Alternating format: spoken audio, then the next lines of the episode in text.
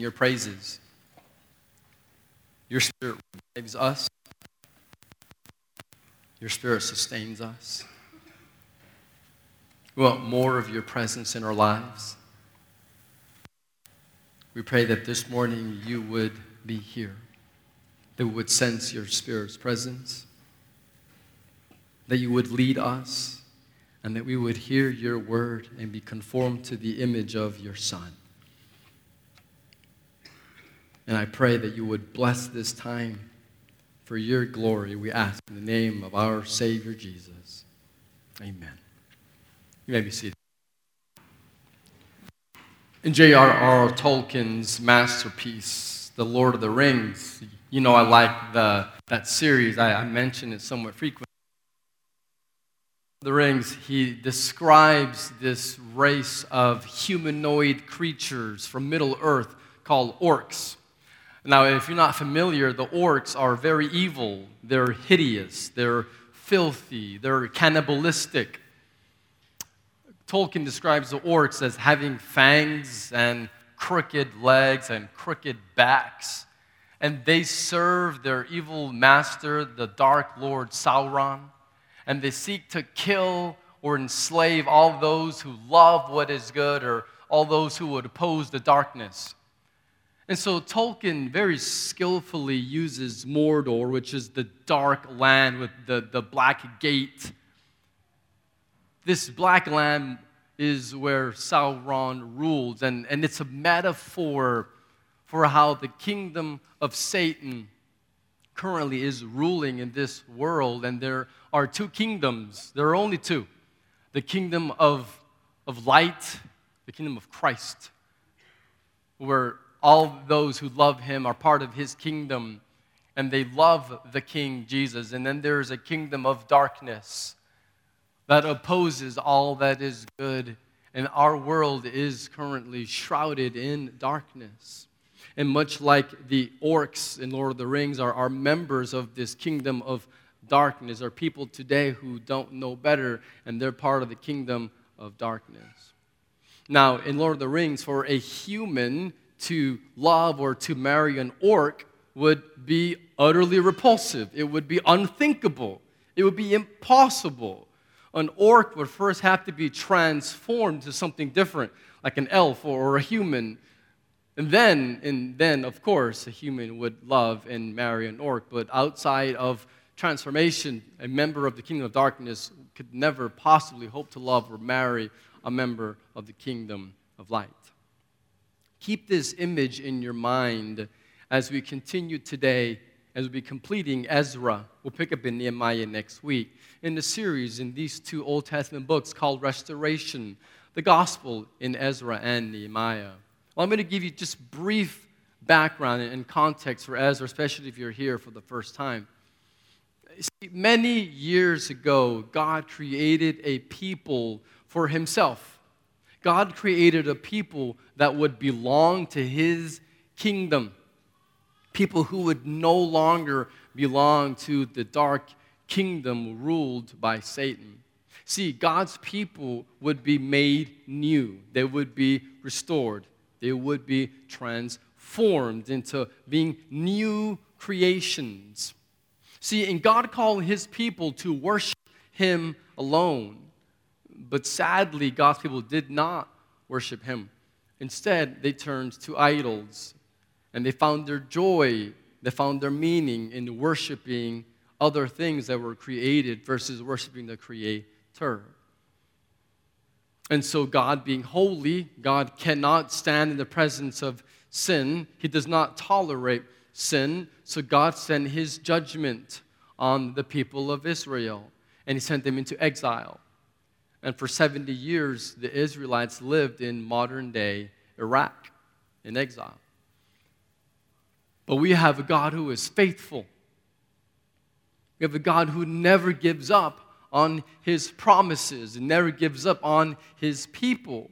And so, by God's grace, he then restored his people back to the land of promise, to Judah. And he empowered them to rebuild their lives and to rebuild their homes and to rebuild the temple that had previously been destroyed. And we saw this two weeks ago in Ezra 7 and 8. God brings a priest named Ezra to teach the Bible so they would know their God, so that they could read His Word, and they would then have their lives restored back to God. And we are no different today. We are a broken people. And our God meets us right here in our brokenness. And through the power of His Spirit, He makes us new. He recreates us to be new creatures with a new heart, to be alive spiritually, and to have new desires desires to please the King and, and to hate our sin. And so we have been restored. And so, as disciples of Jesus, if you are here today and you have repented of your sins and you are trusting in Jesus alone to save you, if Jesus is your God, your master, then you live in this tension called the now but not yet. All of us who follow Jesus live in this now but not yet. We now, right now, have already been declared righteous. We have been justified. We have been adopted into his family. We have already been restored to a relationship with God. We have all of these remarkable blessings right now. Jesus is king over his people right now. So you're a believer in Christ, you have a restored relationship with God now. You're accepted by God, you have his approval. But we also live in the not yet of this tension. We are not yet in heaven. We are not yet glorified. Our sanctification is not yet complete. It's still ongoing. And so we live in the already but not yet, where we continue to need more of God's healing and more of His restoring work and presence in different areas of our lives. What about you? Do you find yourself on this Friday morning somewhat far from God? Do you find yourself recognizing your need for God's restoration? Maybe you're wondering, well, how? How does that work? How, how can I experience the, this healing, transforming restoration that you're talking about? Well, that's what we're asking this morning. This is the key question here on the screens. So, how does this, how exactly do we experience the restoration of God? How does this work, even in our daily lives? How do we experience the restoration of God? We're going to be studying Ezra 9 and 10 today. We're going to see God's path to restoration. Let's begin by reading Ezra 9, verses 1 through 9. Things had been done. Officials approached.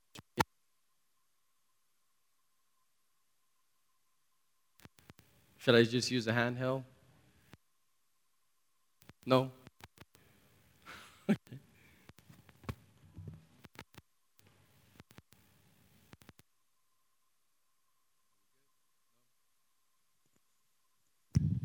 Let's try this. Is that better? So, Ezra 9, we're looking at verses 1 through 9. After these things had been done, the officials approached me and said, The people of Israel and the priests and the Levites have not separated themselves from the peoples of the lands with their abominations, from the Canaanites, the Hittites, the Perizzites, the Jebusites, the Ammonites, the Moabites, the Egyptians, and the Amorites. For they have taken some of their daughters to be wives for themselves and for their sons, so that the holy race has mixed itself with the peoples of the lands.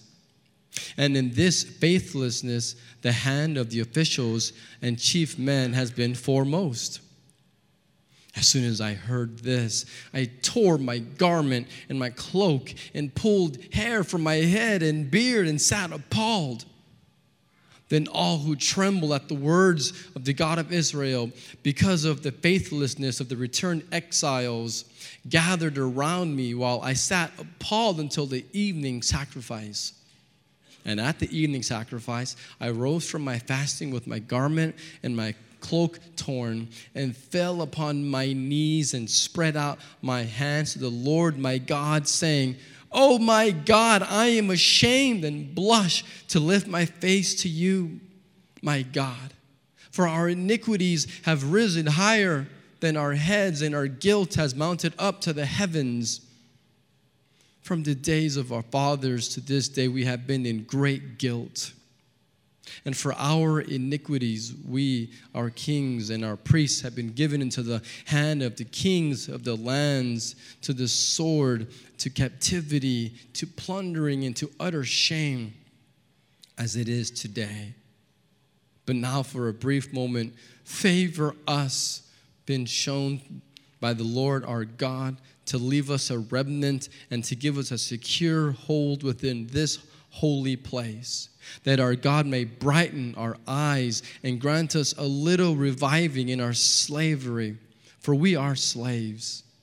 Yet our God has not forsaken us in our slavery, but has extended to us in his steadfast love before the kings of Persia to grant us some reviving, to set up the house of our God, to repair its ruins, and to give us protection in Judea and Jerusalem. This is a profound text that reveals God's path to restoration.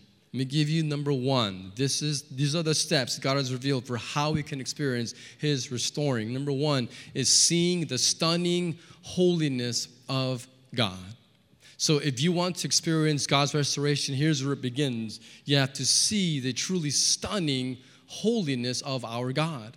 See, in chapter 7 and 8 here of Ezra, he had committed himself to teach the word of God. And so the Israelites have been hearing God's word. And so what's amazing is they come to him and so the people, the, the officials come to Ezra and they say, Now you, you've been teaching us God's word, and now we're seeing who God is and we're seeing his holiness. And so this is connection by hearing the word, we then see the holiness of God. We receive the eyes of faith. And having the eyes of faith comes only by hearing the word of God.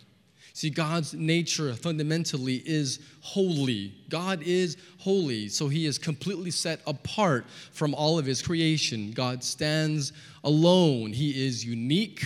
He is one of a kind. He has no rival. He's completely good and pure. See, God defines holiness. So don't think that God is holy because he does good things. God didn't earn his holiness.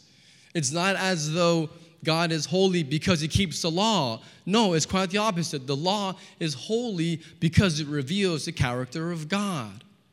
See, God's holiness is his moral purity. Really, his holiness is his essence, his divine essence. To be God is to be holy. So when we just sung that, Jesus, you are holy, we're saying, Jesus, you are God.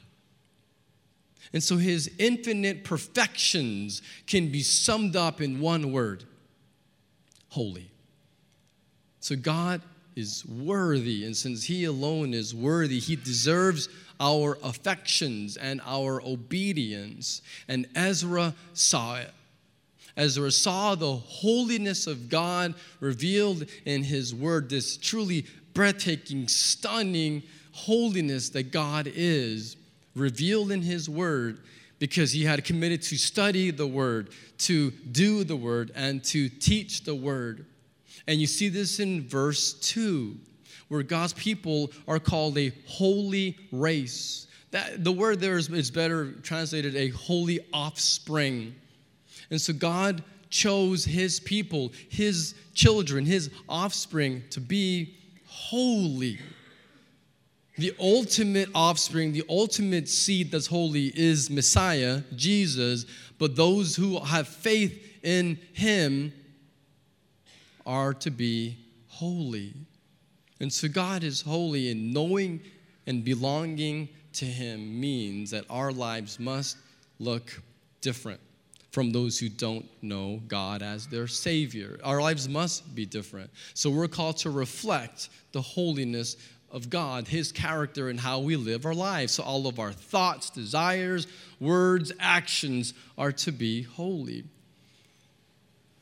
But sometimes it happens to us is we get so preoccupied with life and life can be really hard and fast and busy, and we get so preoccupied with things of this world that we actually fail to see the glory of God.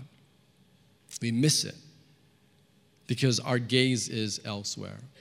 So, if you want to experience the restoration of God in your life, if you want to experience healing from those deep wounds on your soul, if you want freedom from the idols that would enslave you, step one is seeing the truly stunning holiness of God.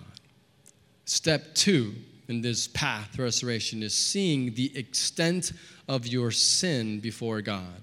You must truly see your sin before God. So when we read the Bible, and we accept it. Now, this is key because we can read the Bible and then argue with it or question it or doubt it or try to deny it. But when we read the Bible and then we accept it as the Word of God and we submit ourselves to the authority of the Bible without questioning it, yes, you can ask questions, but questioning authority is a different thing. So when we read it, submit ourselves to it, you know what happens to us? Our sin is then exposed. We see our sin. That's what happened with the Israelites. So, for the first time hearing Ezra teach God's word, and now they're coming out and saying, Oh, but there's sin in our lives. And now they're seeing it it's being exposed, and they're seeing the extent of their sin.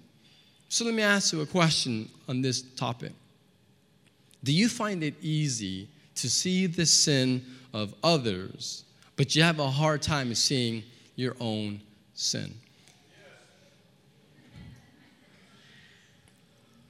When all of us fall into that tendency of being very quick to see where others have their problems, you can make a list of your wife's problems, but your list would be quite short.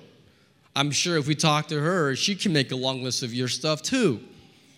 The reality is, when, when we don't see our own sin, it's because we're resisting the Spirit of God. We're quenching the Spirit. We're not allowing God's Spirit to freely work and expose our sin that all of us have. So we're not submitting ourselves to the authority of God's Word. And so we must not do that. We must see our sin for what it is. So, but oftentimes, in what we do, we try to deny our sin. Well, maybe, maybe you're, you're more astute than that and you won't deny it, but maybe you're going to minimize it. Or you can excuse it away. Say, yes, I have a problem, but it's a very small one. Really, it's probably not that small. So, denying or minimizing or excusing, blaming others or your unique circumstances, or again, shifting blame to other people, or trying to flat out hide our sin. If, if you are going to take any of these paths of denying, minimizing, excusing, blaming, and you also want to experience the freedom, the transformation, the healing, and restoration of God, it's not going to happen. It won't happen. Unless we're truly honest with ourselves about who we are before God and honest about our shortcomings and honest with those closest to us and honest with God, stop the denying, we won't experience restoration. We need to see the extent of our sin. See, if we have a very shallow awareness of our sin, it will not lead to restoration. It won't. It'll leave us in our same place. And this truth is revealed here in Ezra chapter 9. You see it in verse 1. The people of Israel and the priests and the Levites, that's the leaders. So the people, even the leaders, have not separated themselves from the peoples of the land with their abominations. This is in verse 2. So, what are the abominations? It says, For they have taken some of their daughters to be wives for themselves. Now, some of you might be thinking, well, what's the big deal? What's so bad if an Israelite marries a non Israelite? If an Israelite marries someone that's from a different nationality, a different ethnicity? Well, what is this racism? Does God not like interracial marriages? Why is the Bible here against marrying foreign women? I don't understand. What's the, what's the big deal? This archaic Bible, I don't understand it. The issue here with these mixed marriages is not nationality. Hear me. This is not about race or nationality. This is not about racism. This is about holiness. This is about holiness before God. Verse 1 again, it says, God's people says, had not separated themselves. To be holy is to be set apart. God is holy. He's set apart from creation. He's totally other. He is pure. And so to be holy, us, is to be set apart to serve God. That's what it means. And so to not be separated means to not be holy, to walking with God. So says these wives were, were committing, it says, abominations, great evil before God. And so they were not being separate to serve God. So they, they were not displaying the character and glory of God. They were not truly following Him. And verse 2 calls this act of marrying these foreign women of, that don't worship God, it calls it faithlessness. So it's breaking faith with God. So the issue here is faith. The issue here is truly spiritual. They weren't reflecting the glory of God to a watching world. Now, I want you to think back to a few weeks ago when we were looking at Ezra chapter 6, when they came back to the land and they built the temple and then they were celebrating Passover. Do you remember what happened? In Ezra 6:21, it says that they had Passover, says, and also everyone who had joined them and separated himself from the uncleanness of the peoples of the land to worship the Lord, the God of Israel. So you had non Jews, people from different ethnicities that had joined the people of God and were there with them because they had done what? Separated themselves. They had fallen, or I'm sorry, they were following the one true God. And so what you see is there has never been a racial distinction between the people of God. In the Old Testament and today, it's always been about faith.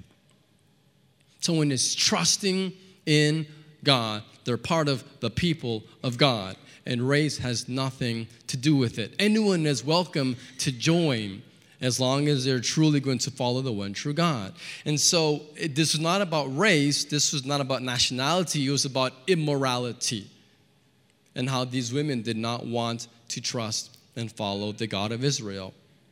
And verse 3 says that their, their hearts, they're broken, that Ezra is so broken. It says he tore his garment and his cloak and he pulled hair from his head and beard and he sat appalled he was showing great sorrow and brokenness over the sin. He falls on his knees and he spreads his hands out and he cries out to God. We read it a second ago in verse 6. He says, Oh my God, I am ashamed and blush to lift my face to you, my God, for our iniquities have risen higher than our heads and our guilt has mounted up to the heavens. What causes you to blush? I'm serious. What causes you to blush? We live in an age where it seems like no one blushes anymore. No one is ever embarrassed. No one is ever ashamed.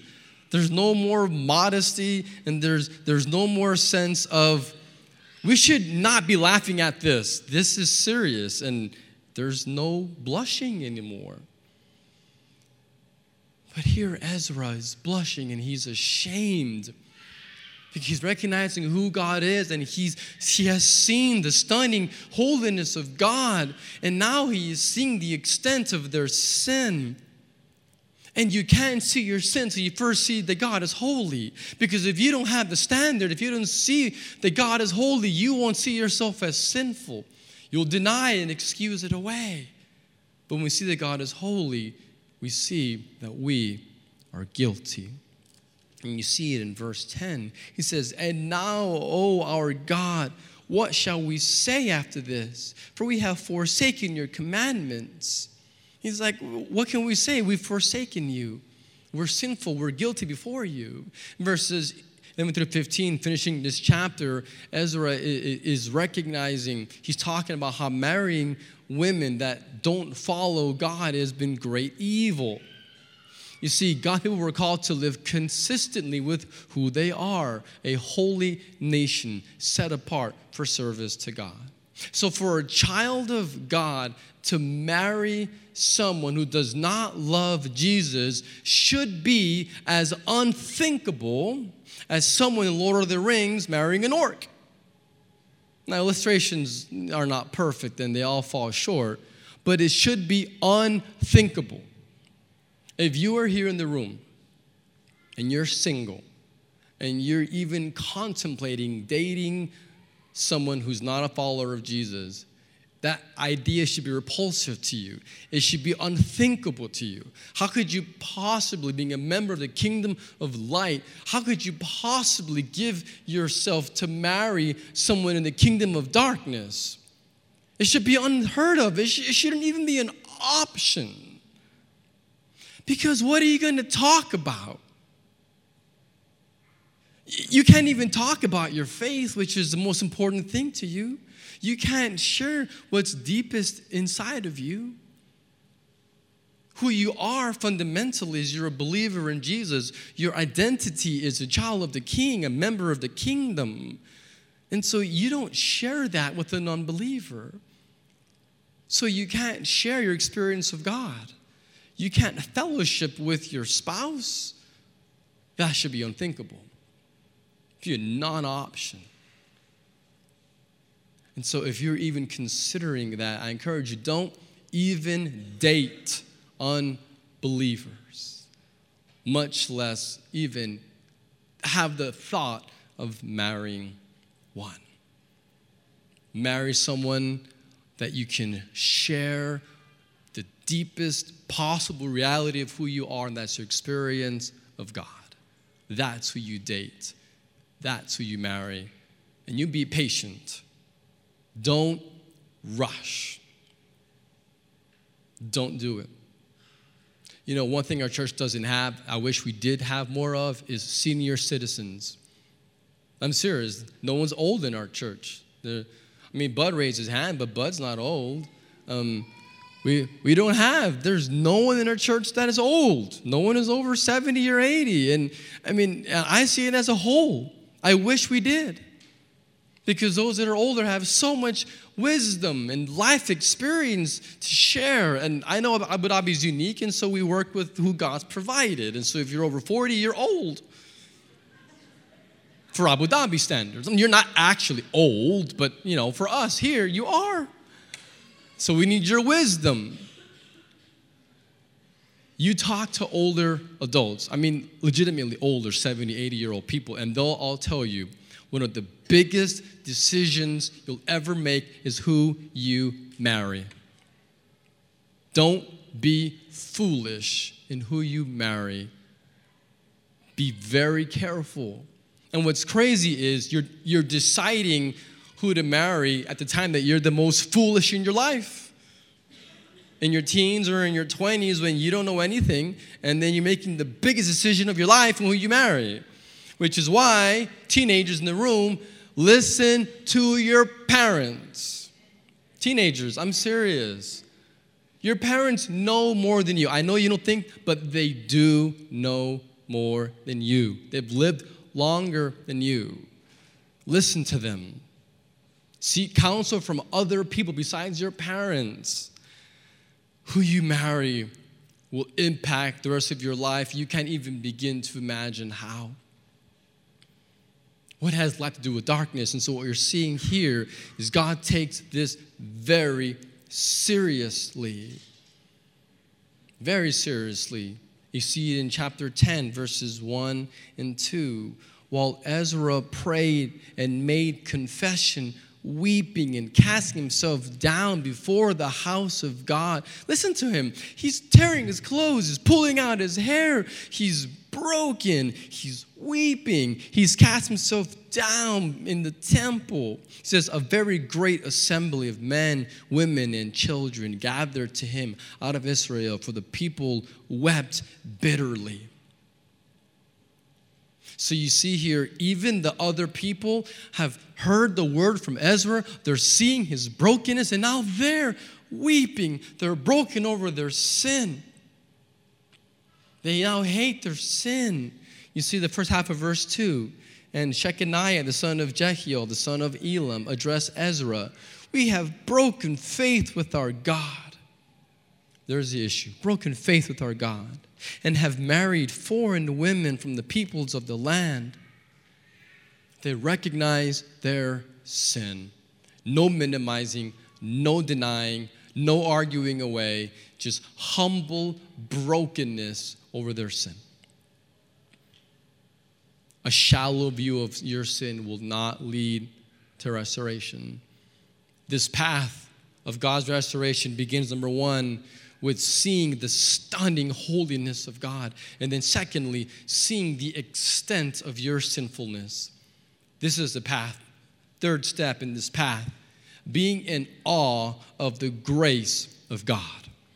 You want restoration? You have to be overwhelmed and truly be in awe of God's grace. You see it in verse 2. We read the first half. But it says, We have broken faith with our God and have married foreign women from the peoples of the land. Listen to this. I love this. But even now, there is hope for Israel in spite of this. There is hope. Do you hear that? There is hope. There is hope for what? There is hope for your marriage.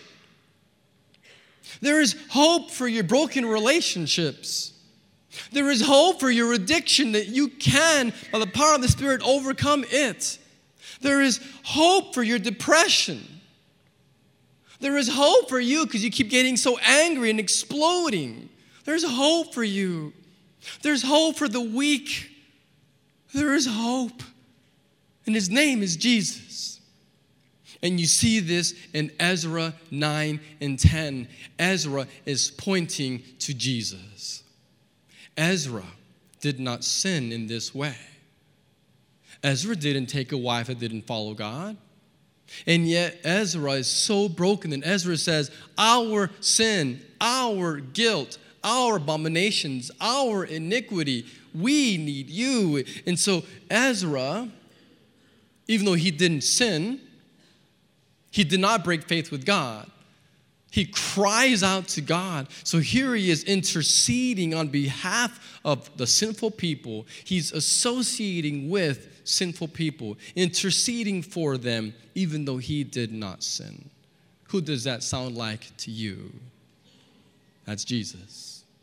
Ezra is foreshadowing Messiah, he is pointing to Christ who is the ultimate Ezra who reveals God to us.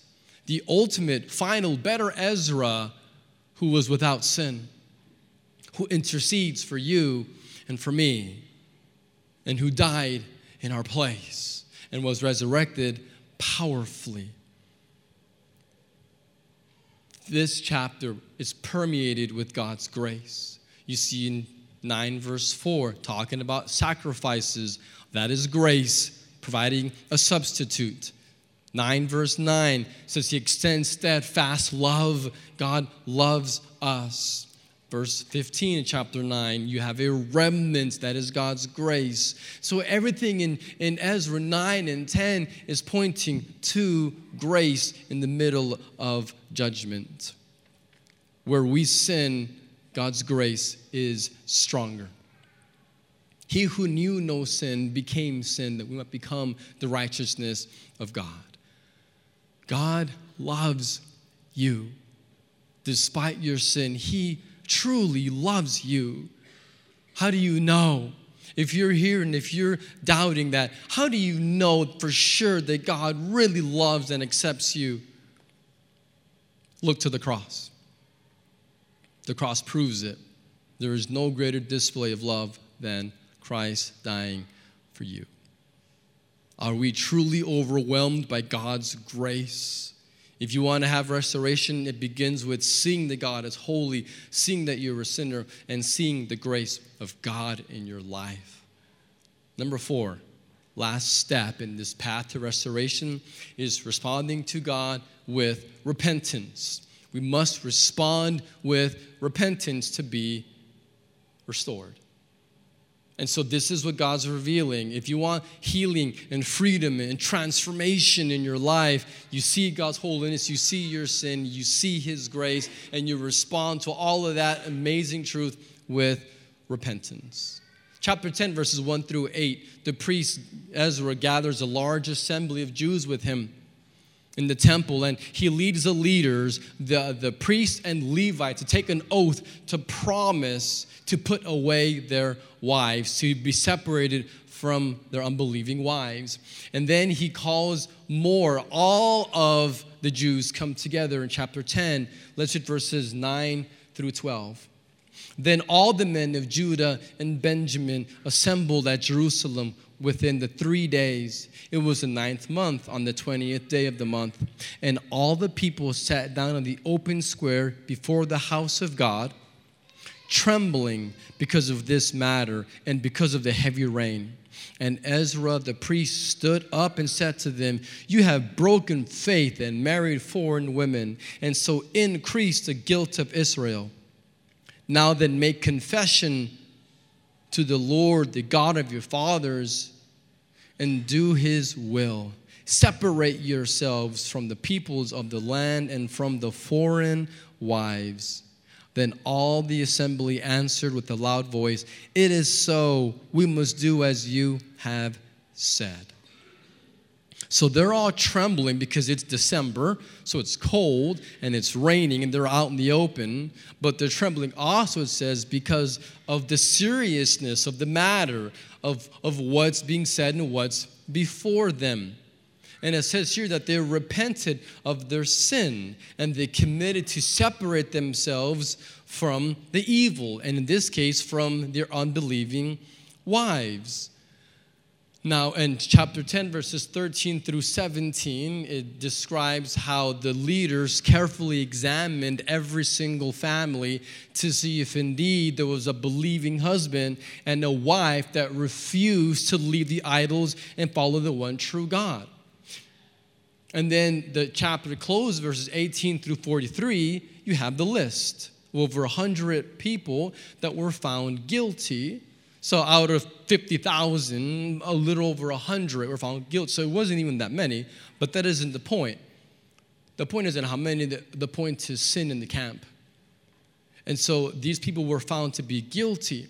And the final verse of the chapter of, of the book, rather, 1044 says, All these had married foreign women, and some of the women had even borne children. And that's how the book ends. Now, Nehemiah continues the same book. It's separated, but it's the same story. We'll look at that next week. So these women and their children would go back to live with their original families and their, their, their parents. And so they left their husbands. Now, this part of the Bible is descriptive, not prescriptive. This is kind of weird to us, right? 21st century, we're like, man, that's just crazy. All of these women are sent away with children to go live with their families and no longer be married to their husbands. And, so it, it sounds kind of strange to us, but what we're seeing here is this is, again, descriptive. It's describing what happened. It's not prescriptive. It's not telling us what we must do. This is a very unique situation during this era of restoration in Israel's history. If you look in the New Testament, 1 Corinthians, we don't have time today, chapter 7, it describes clearly that if someone is married to an unbeliever and that person refuses to trust Jesus, you should not leave. So in this church, there are people that are married to an unbeliever, and you're still married, and you should stay married. You ought not divorce your spouse because they don't trust Jesus. We're told in that passage in 1 Corinthians 7 that the, un, the believing spouse should be an example of godliness and not leave and pray that God will then use your example of being a, a believer of grace and then God will save your unbelieving spouse. So if you're here today and your spouse does not follow Jesus, you'll be the best example of Jesus so that he can see the evidence of grace in your life. And we'll pray that he or she will get so hungry for it that they will repent and trust in Jesus as well. But in this unique era in redemptive history, this was what happened. But here's a primary truth. Here's what we need to understand from this. And here's the main idea. So today we'll see at the end as we kind of wrap things up. In order to experience restoration, we must repent before God. If there's no repentance, then there's no restoration. And repentance, what the word means is to turn around, to turn away. And so to repent is to agree with God to agree on what he says about us and to say, because I agree that I'm a sinner and that I need your grace, I'm going to turn away from this sin. I'm going to turn away from it. And so repentance and faith go hand in hand. Same coin, two sides faith and repentance. And so we turn away from the sin and we turn towards God, trusting Him. When we're not seeing our lives change, it's evidence that we need more repentance and more trust in God. But it has to go deeper than behavior. Our behavior is just a symptom. I'm going to put up here on the screens heart idols, just here briefly, if you want to jot those down. Our, our bad behavior at its root is either a desire for power or approval or comfort or control. And so, whatever the sin is, it doesn't really matter. Pornography, lying, gossip, anger, laziness, unforgiveness. Eh, pick any sin. At its root, it's one or more of these sinful desires that's being manifested with that behavior. So you have to repent of the behavior, but you have to look deeper. Say, God, what's going on? Looking at pornography because of desire for comfort or for control I won't forgive because I want power over the other person. I'm lazy because I, I just want my own comforts and I don't want to have my, my comfort in Christ. Whatever it is, our, our behaviors have something much deeper. These heart idols that we have to ask God to reveal to us and repent of that heart idol as much as of the surface one that is evidenced in our behavior. Repentance brings refreshing with God. We repent, we sense His presence and we enjoy Him again. So if you're here today and you've never given your life to Christ, the first step for you to be restored to Him with all of your heart, repent of your sin, and trust in Jesus alone. If you are a believer, as many of us are, we focus daily on His Word and in prayer. And we will see His holiness. We will see our sin. We'll be overwhelmed by His grace, and that will lead us to repent and to experience the restoration that we so desire, so that others will see our lives and believe our message. Will you pray with me? Father, we thank you. Thank you for having loved us and sent your Son to save us. Thank you that you, through your Spirit, restore us. We pray that you would do more healing and more restoring in our lives. We need more of you and less of us. Be at work in this place. And we thank you, for we know that you are. And we just pray here together in the name of our Savior Jesus. Amen.